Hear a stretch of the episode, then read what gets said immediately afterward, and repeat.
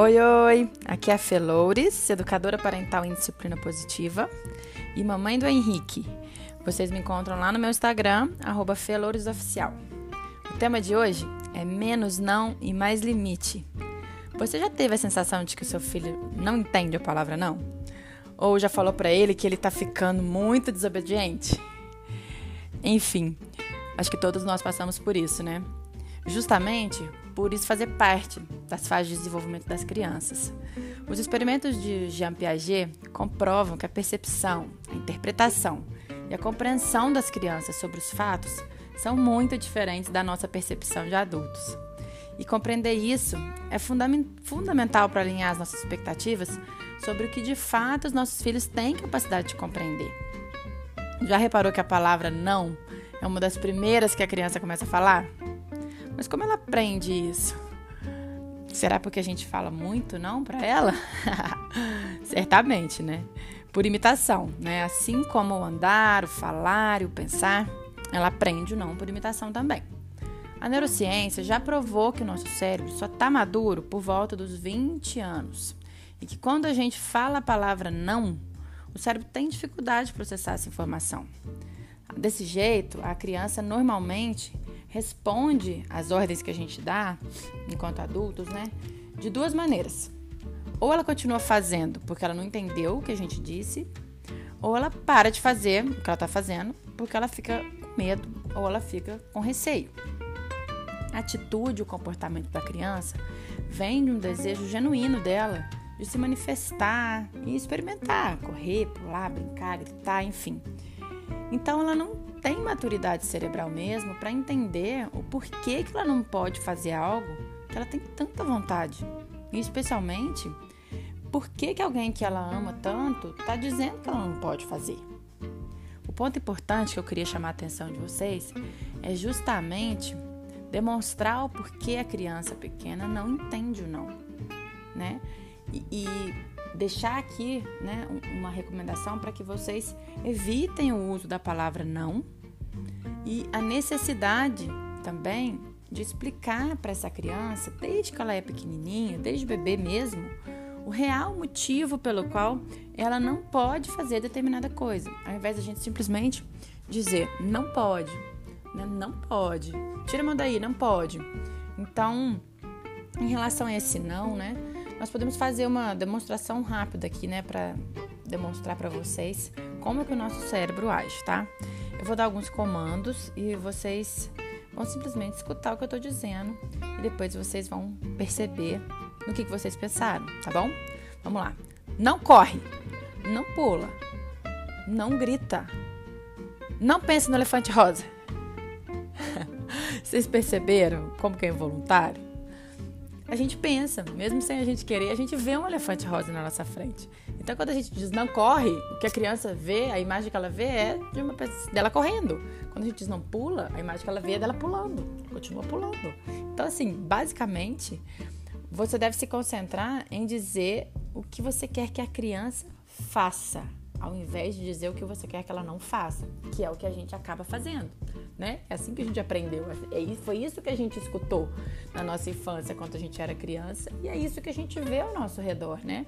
Como regra. Então, realmente é um desafio, né? Sair desse lugar comum, mas funciona. Então, eu quero propor que vocês experimentem, né?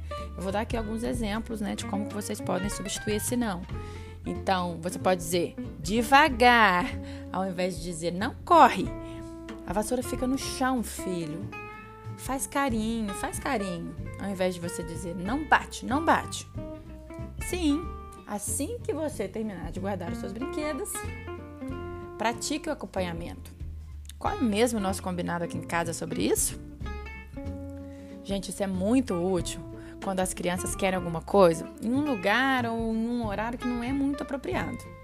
E é estratégico a gente dizer sim para essa criança, tanto para reconhecer a necessidade dela, né? E aí sim a gente coloca o limite de uma maneira firme e gentil em relação ao quando a criança vai poder fazer aquilo que ela quer.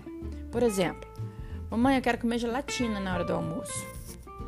Ok, filho, tô vendo que você tá com muita vontade de gelatina, né? E agora é a hora do almoço. Eu vou separar uma gelatina aqui para você comer depois que a gente terminar.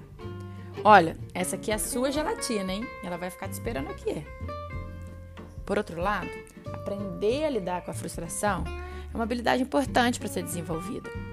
Você acha que, como mãe ou pai, nós mesmos precisamos causar frustrações propositais nos nossos filhos para que eles aprendam a lidar com isso? Eu sinceramente acredito que não. Sabe por quê?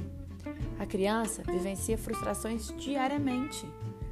Quando ela tenta montar uma torre de blocos e a torre cai, quando ela quer balançar e já tem outra criança no balanço, sabe? Quando ela quer abrir sozinha a torneira da pia para lavar a mão e ela não alcança, ou quando ela quer simplesmente pegar a banana que está na fruteira, infelizmente não está na altura dela. E elas naturalmente imprimem sua vontade e o seu desejo e recomeçam a brincadeira, a atividade. Ela vai lá e tenta de novo, ela vai e te chama. Então, a frustração faz parte né, do dia a dia da criança.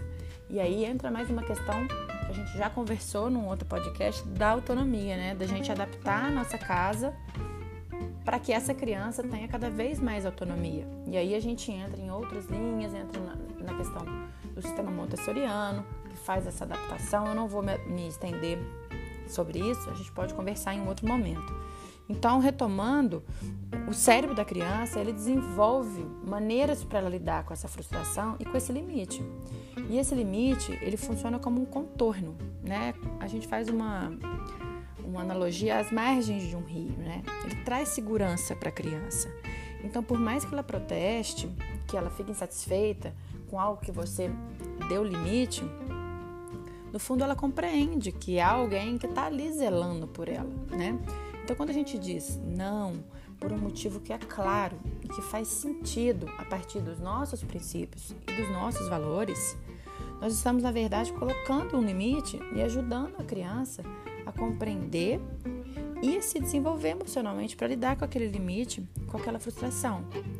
É muito importante né, que os pais decidam, de acordo com seus valores e com os seus princípios, quais são os grandes nãos né, daquela família. Aqueles que não têm negociação. Né? Muitas vezes tem que ir para a escola, né? a hora de tomar banho, a hora de dormir, enfim. Existem atividades que muitas vezes precisam ser feitas. Né?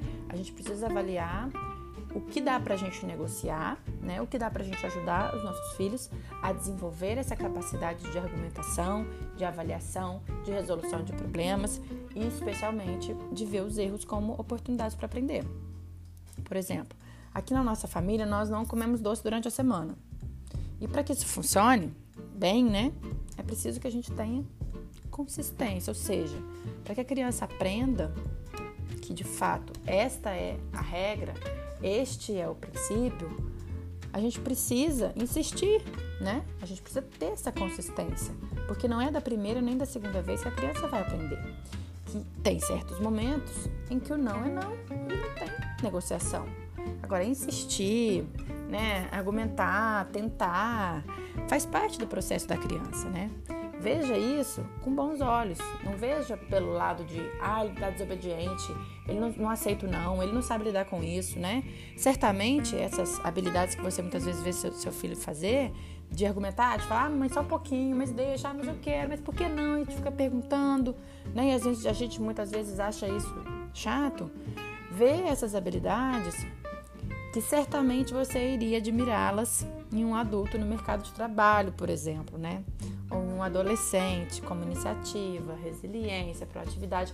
Saiba que é, a semente dessa habilidade está na infância. É ali que a gente está plantando para que ele venha a desenvolver essa habilidade na adolescência, né? Para que a gente garanta uma adolescência mais tranquila, tanto para nós enquanto pais, quanto para os nossos filhos também, porque é uma fase difícil. Então a gente, a gente o que a gente quer que, que os nossos filhos tenham e desenvolvam, a gente precisa começar a plantar agora, né? Na infância, especialmente na primeiríssima infância, que é de 0 a 3 anos, e na primeira infância, que é de 0 a 6 anos.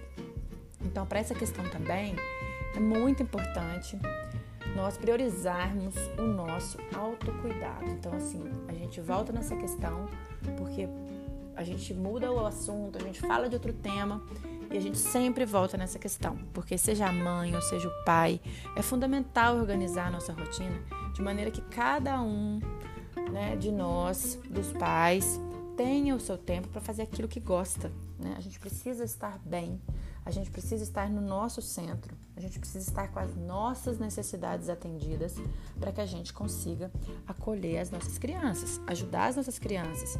E para ensiná-las a desenvolver, por exemplo, é, capacidades e habilidades emocionais, nós também precisamos estar percorrendo esse caminho. Porque do contrário, a gente volta para aquele paradigma de que faço o que eu digo e não faço o que eu faço. Bom, por hoje é isso. Eu quero te dizer que se eu já te ajudei de alguma forma, me conta aqui no WhatsApp. Eu adoro receber o feedback de vocês.